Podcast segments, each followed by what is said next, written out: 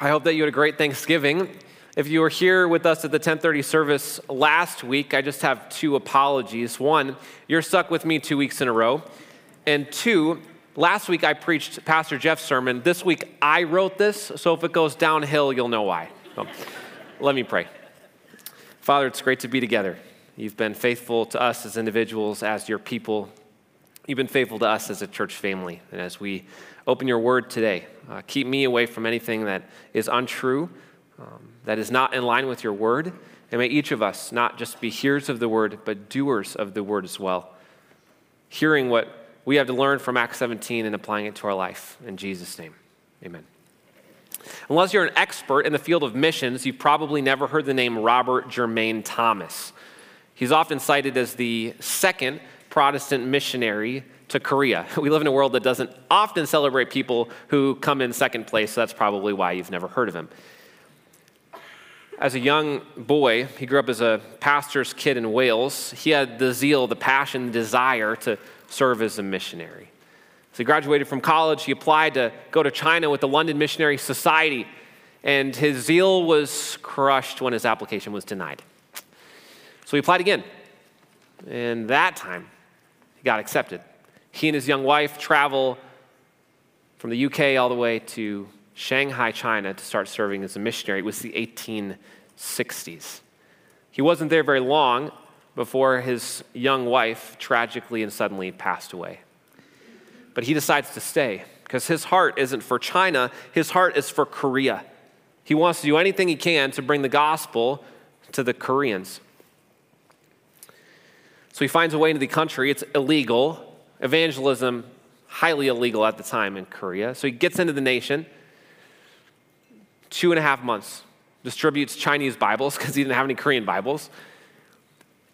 And he learns the language. Gets kicked out, goes back to China. Is there for, I think it was a, a year or two. Finds a way back to Korea, but this time he's doing two illegal things at once. Not only is he sharing the, his faith, he also takes a job as an interpreter on an American trade vessel.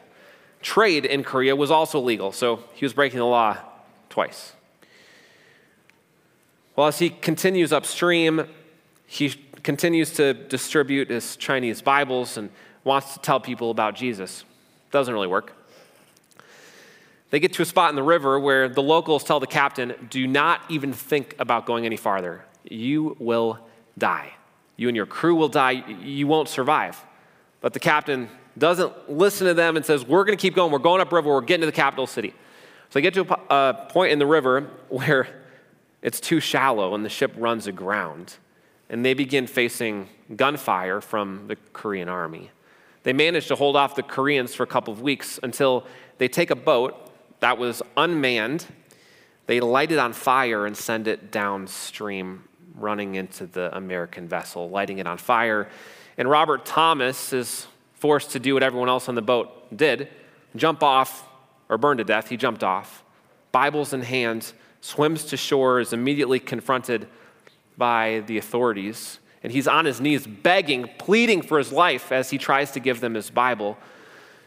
But it's to no avail. He loses his life as the first martyr in Korea. What do we do with an account like that? Think of a cultural metric for the success of a missionary or a mission trip. I can think of three things acceptance, popularity. How many people downloaded the sermon? Was the message accepted or rejected? How many people are going to the church? Robert Thomas was completely rejected, so there's strike one. How about conversions? How many white roses were there? How many baptisms? How many people had testimonies? And Robert Thomas, strike How about longevity? You know, at least if someone doesn't see success from their ministry, if they could be there for decades, for 30 or 40 or 50 years, then we'll call them a successful ministry. Yeah, he was in Korea for a matter of months. There's strike three, a flop of a mission trip. But I think we'll realize in our text in Acts 17 this morning that God changes our paradigm for a successful mission trip, for successful ministry. That He can take what you and I in our culture might call a flop, a failure, and he might use for his glory beyond what we could hope or dream. So if you have your Bibles, let's look at Acts 17 together. You remember where we were last week. Last week we finished up Acts chapter 16. Paul and Silas were in Philippi. They go from the bottom to the top. They're in prison. They were almost beaten to death. And then God sets them free. They go to the jailer's house. The jailer and his whole family accept Christ. And they go from the bottom to the top and they travel to the town of Thessalonica. Acts 17, verse 1. When they passed through Amphipolis and Apollonia, they came to Thessalonica, where there was a synagogue of the Jews. Let me pause there. It was about 100 miles from Philippi to Thessalonica. They traveled along the Egnatian Way. It was a famous road. This was Macedonia, modern day Greece. And Paul did what you and I would have done. You're not going to walk 100 miles in a day. So you find two Airbnbs, one in Amphipolis, one in Apollonia. Don't say that three times fast. And spends a night in each. I don't think he did any ministry there. It just looks like he spent the night and continued on to Thessalonica. Verse 2. When Paul went in, as was his custom, on three Sabbath days, he reasoned with them from the scriptures, explaining and proving that it was necessary for the Christ to suffer and rise from the dead, and saying, This Jesus, whom I proclaim to you, is the Christ. Some of them were persuaded and joined Paul and Silas, as did a great many of the devout Greeks, and not a few of the leading women. But the Jews were jealous. Taking some of the wicked men of the rabble, they formed a mob, set the city in an uproar, and attacked the house of Jason, seeking to bring them out to the crowd. And when they could not find them, they dragged Jason, some of the brothers, before the city authorities, shouting, These men who've turned the, turned the world upside down have come here also. And Jason's received them. And they're all acting against the decrees of Caesar, saying that there's another king, Jesus. And the people in the city authorities were disturbed when they heard these things.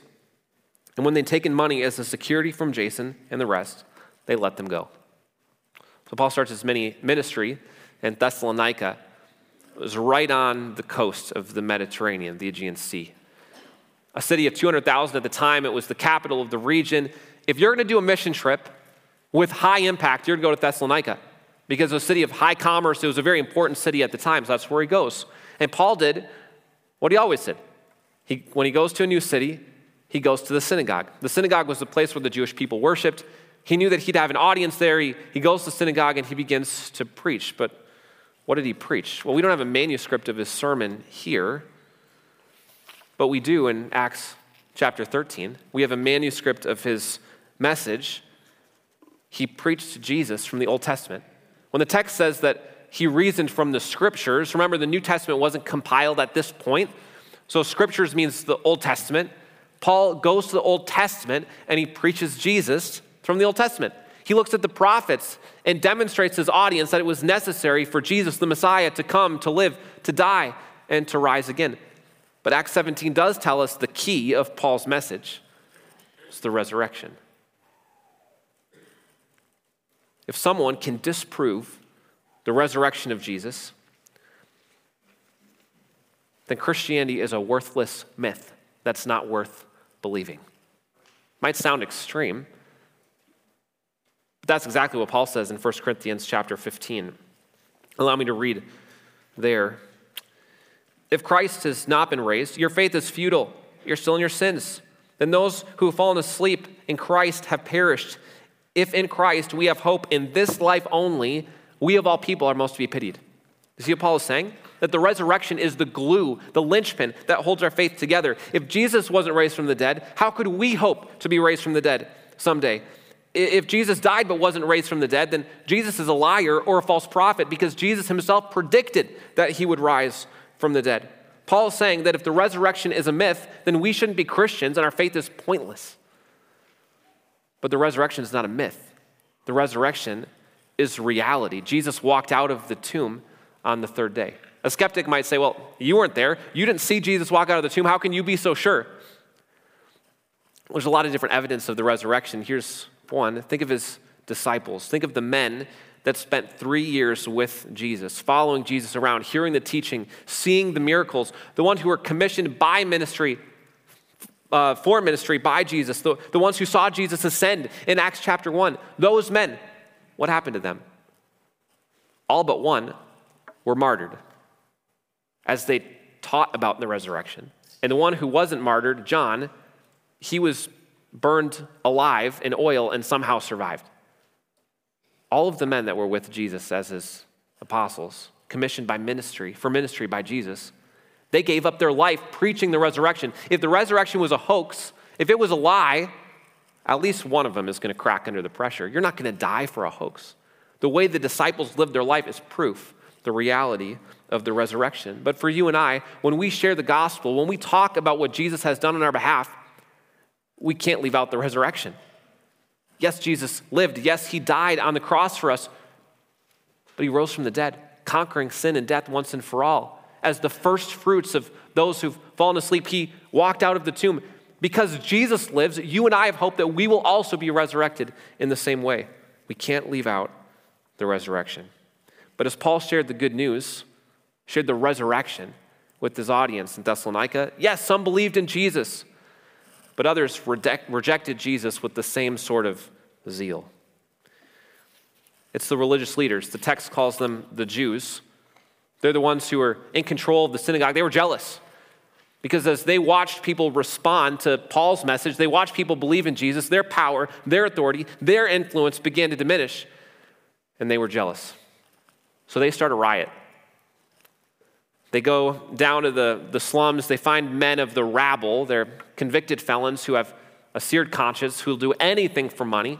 So they pay them off to start a mob, start a riot. And it works. They understood the concept of a mob mentality 1900 years before anyone would ever use that term, psychology. We understand the power of a mob. I mean, think just a month or two ago on Halloween night in South Korea when 150 young adults lost their life because of a mob crush. Mobs are powerful. That's what the leaders in Thessalonica were concerned about. They knew that mobs were powerful. And as the mob gains steam, they, they go to the place they know Paul's staying. They go to Jason's house. He's probably a relative of Paul, if it's the same guy referenced in Romans chapter 16. They don't find Paul, they don't find Silas. They do the next best thing. They pull Jason out of the house. They throw him and other brothers in front of the city authorities, and they accuse Paul of treason. Look again at Acts 17, this back half of verse 6. Their accusation these men who've turned the world upside down, they've come here also and Jason's received them. And they, they're acting against the decrees of Caesar, saying that there's another king, Jesus. Do you realize how ironic this is? The religious leaders are the one who are turning the world upside down by starting a riot, and then they're saying it's Paul's fault. Doesn't make any sense. And, and they even say something that's not even true. They're accusing Paul of preaching against Caesar. Did Paul preach against Caesar? No, of course not. Look at Romans chapter 13. He commands believers everywhere. He's talking to the church at Rome, telling them to submit to governing authorities. Paul didn't preach against Rome. He wasn't anti Caesar. He actually taught believers to be model citizens. So this is not true. But the truth was irrelevant. The only thing that mattered was the claim of the mob. And they were worried that having a mob destroying the city, that they were going to inflict the wrath of Caesar on themselves. That was the last thing they wanted. So they paid off Jason. They said, Jason, give us some money, and if they leave town, we'll give you your money back. That's what happened. Paul and Silas, there was no trial, there was no opportunity to defend themselves, there's no last chance to go to the synagogue. They didn't even have a chance to go back to, the, back to church one more time and talk to the brothers and sisters. That was it. The next verse says they left town immediately. Three Sabbaths, three sermons, they're gone. How would you react if you were Paul and Silas? I know what I'd be thinking. Well, that was a flop. This church is never going to succeed. How can you expect gospel growth after three weeks? How can you expect a church to survive after three sermons? It's not going to work. We're going to have to go to another town because this was a failure. I mean, think of our cultural metric for mission success. Were they accepted? No, not really. They were kicked out in three weeks. Were there conversions? Yeah, there were some, but people actually rejected the message even more strongly than they received it. How about longevity? Yeah, three weeks. I wouldn't call that a very long church planning trip. Three strikes, you're out. Looks like a failure to me. But as we zoom out, in the entirety of the New Testament, you probably remember that Paul wrote not one, but two letters to the church at Thessalonica. And that letter, which was written years after Paul was there, might give us a little bit of a glimpse into what happened in the church at Thessalonica after Paul left. Listen to these words from 1 Thessalonians chapter 1, starting in verse 2. We give thanks to God always for all of you, constantly mentioning you in our prayers, remembering before our God and Father your work of faith and labor of love and steadfastness of hope in our Lord Jesus Christ. For we know, brothers loved by God, that He's chosen you, because our gospel came to you not only in word, but also in power and in the Holy Spirit and with full conviction. You know what kind of men we proved to be among you for your sake. And you became imitators of us and of the Lord, for you received the word in much affliction with the joy of the Holy Spirit, so that you became an example to all the believers in Macedonia and Achaia. See what Paul is saying? Something wild happened in Thessalonica, something Holy Spirit inspired, something supernatural. It was a revival like atmosphere, something that Paul couldn't take the credit for. After he left, there was this incredible gospel growth in the church at Thessalonica. And Paul's thinking, man, I, I know that they're going to experience the same sort of persecution that I experienced. That, that's what happened after Paul left. They received affliction and persecution. They weren't just surviving, the church in Thessalonica was thriving to the extent that they became the model church through the whole region. What you and I think of as a three week mission trip flop turned into the single healthiest church in the world at the time. It's wild. And then who gets the credit? God does. Not Paul, because God's the one who causes growth. If you're taking notes this morning, that's the first principle. God gives delayed growth.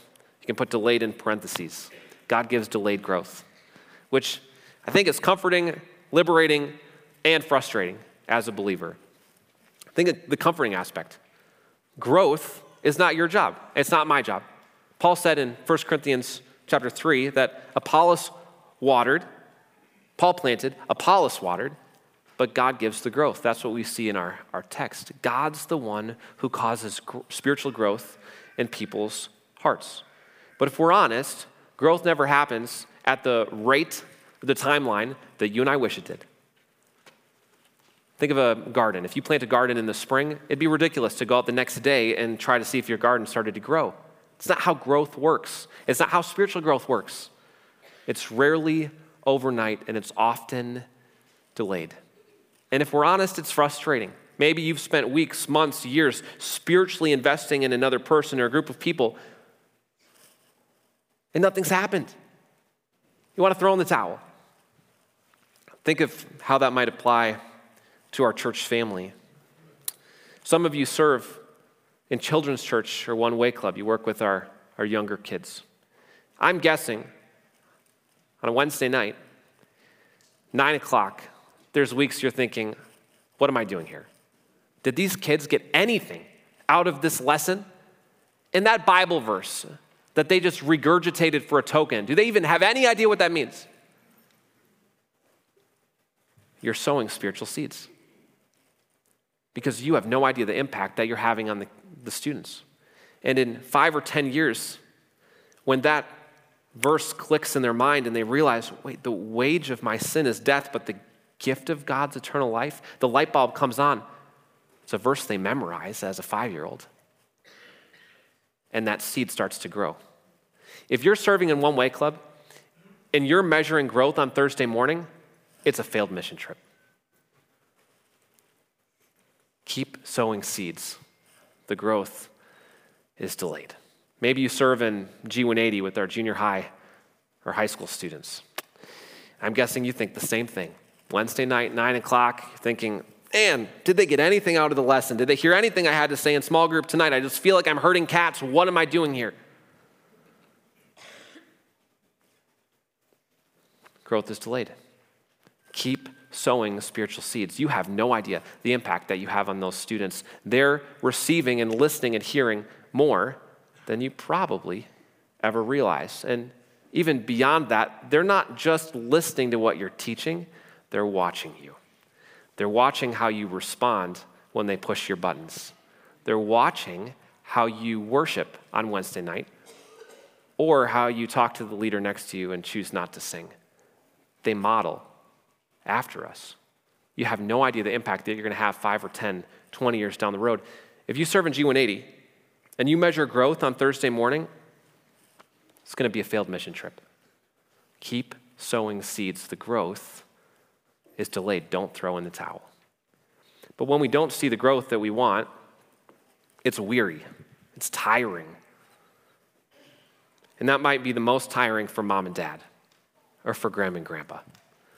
When you sow seeds, you water seeds in the hearts of your kids or grandkids for years, maybe decades, nothing. Just want to throw in the towel. Don't lose hope. Mom and dad are the primary disciple maker of their kids. And we sow seeds, we water seeds by reading the Bible as a family, by praying as a family, by asking our kids what they learn at One Way Club or G180, by having spiritual conversations as they come up throughout the day and the week. God's the one who causes the growth. Don't give up sowing seeds. There's some weary parents here this morning who are ready to throw in the towel and say, I'm not doing another Bible reading before bed. I'm not taking my kids to Wednesday night one more time. It's not working. Don't quit. Keep sowing, keep watering. But there's some other parents that they're certainly watering, but they're watering the wrong seed. They're watering the seed of academic success and getting a 35 on the ACT or a full ride to college. That becomes the most important thing. That's where all of the energy goes.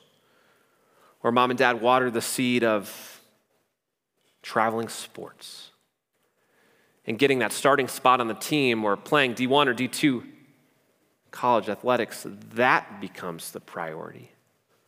And mom and dad are watering the seeds, but it's not the right seed. That list could go on and on, couldn't it? The goal of a mom and dad is not a happy five year old. It's not a 10 year old that's starting on their traveling team. It's not an 18 year old that gets a full ride to college. Mom and dad's goal is glorifying God by helping our kids take the next step in their walk with Christ. We've got to water the right seed. And when we don't see the growth that we desire, what do we do? we talk to the one who causes growth. We say, Lord, I'm growing weary. Will you do a great work of growth my son's heart, my daughter's heart, my boss's heart, my grandpa's heart? And we continue to pray because God's the one who causes growth. Does it happen in my timeline? No. But He's the one who causes growth, reminding us that He's the one who does the work in people's hearts and not me. Don't give up sowing seeds. Well, Paul's mission trip in Thessalonica, yep, it added, it ended just about as quickly as it started, three weeks.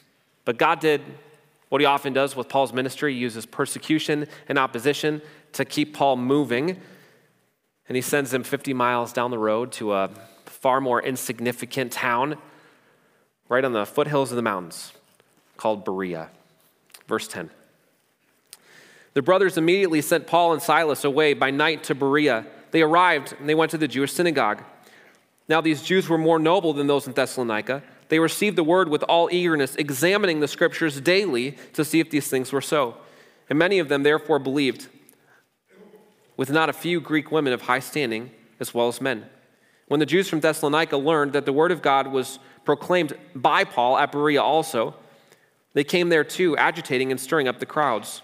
Then the brothers immediately sent Paul off on his way to the sea, but Silas and Timothy remained there.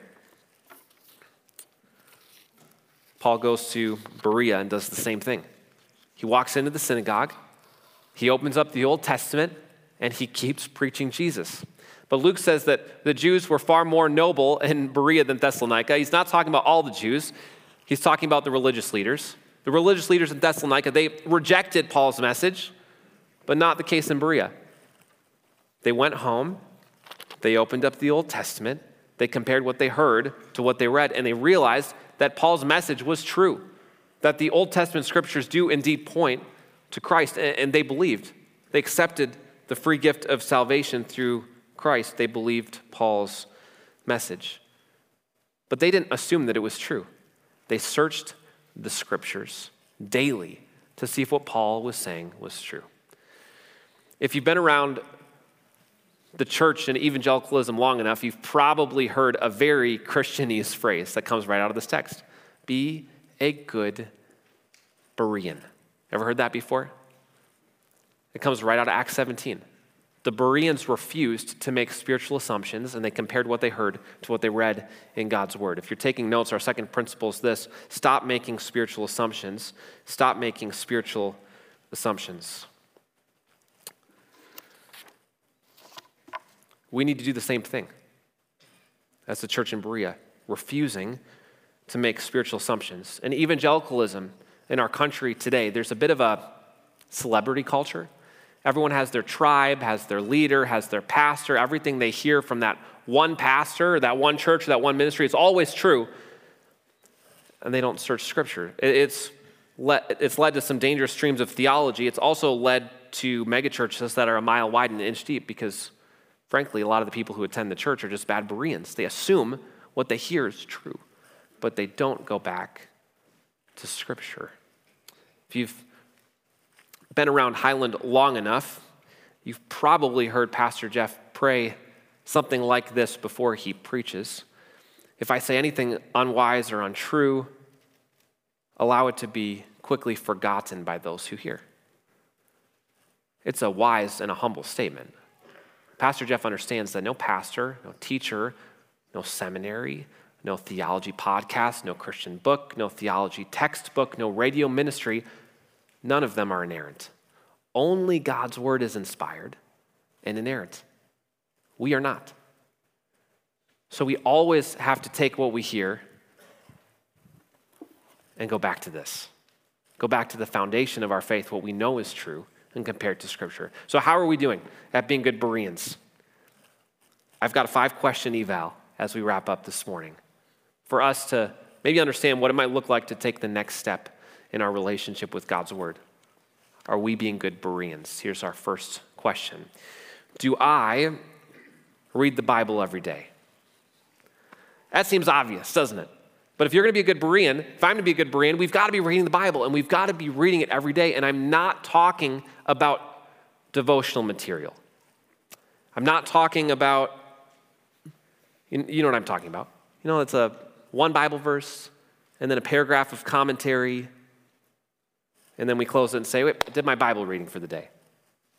Is it helpful? Yeah, it can be helpful, but that shouldn't be our primary intake of God's Word because we're reading someone else's interpretation, someone else's application. They did all the work for us, and then we spend a couple minutes benefiting from their work. Yeah, it's helpful, but our primary intake of God's Word needs to be reading it on our own, more than just a verse or two, a chapter or two or three, or an inductive study. Spending consistent daily time with God's Word. What's that looked like in your life recently, my life recently? How can we take the next step in being consistent in our time in God's Word? Maybe that seems like a, a high bar. So maybe for the month of December, you can set a goal to read one chapter of Scripture every day for the month of December. It's so vital for us to be in God's Word. It's imperative if we want to be good Bereans. That's the first. Here's the second. Do I use a helpful study resource? A study resource could be study Bible. It could be a page on YouTube like the Bible Project, which has a, a video for every book of the Bible, so that if you're going to dive into something like Ezekiel, for example, you can at least watch a 10 minute video knowing what you're getting yourself into. Don't believe the lie that the Bible is too difficult for us to understand. It's not. We've got to be spending time in God's Word, and God's given us incredible resources for us to understand what we're reading. Number three, when I come to church, do I follow along in my Bible when I listen to a sermon? It's a great way for us to be good Bereans. I know we have the words on the screen, it's helpful, but I find that I read along a lot better when I open up the Bible myself. I don't have anything against someone using their phone, a Bible app, but for me, when I'm following along in a sermon, I'm opening my Bible app, and then you know that notification pops up? The next five minutes are gone for me. Maybe you're holier than me, but For me, it's a lot easier if I leave my phone on Do Not Disturb and I grab a hard copy of God's Word. And when we read God's Word in paper form, we understand how the parts fit together. We understand where the books fit with each other. We, we get a better picture of the big picture of God's Word. Do I follow along in my Bible when I listen to a sermon?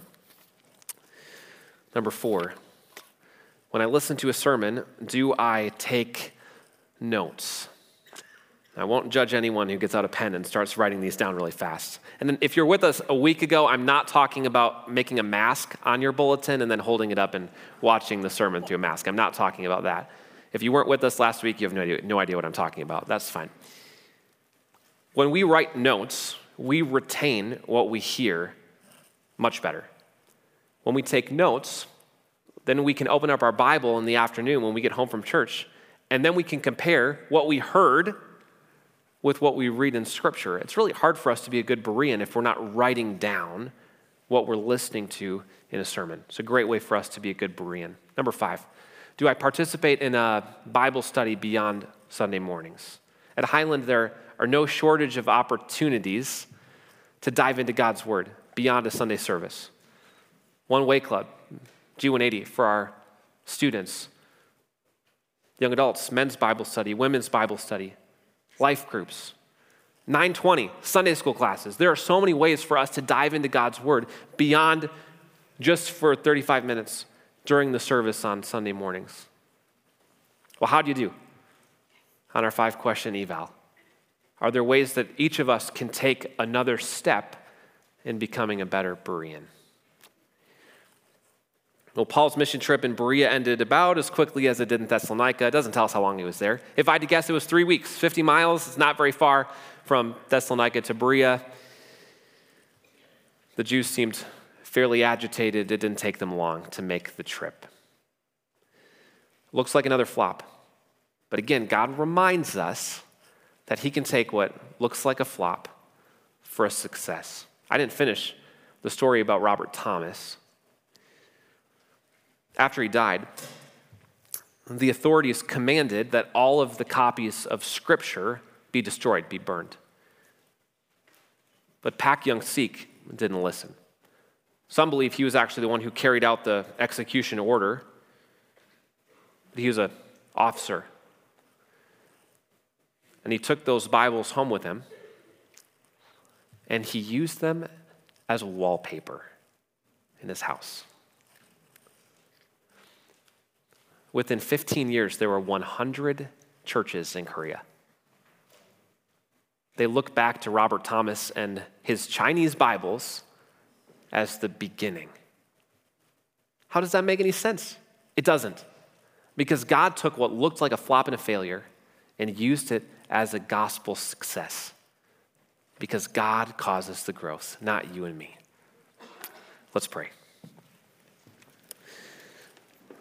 Father, there's many things for us to think about and consider from our time in your word this morning.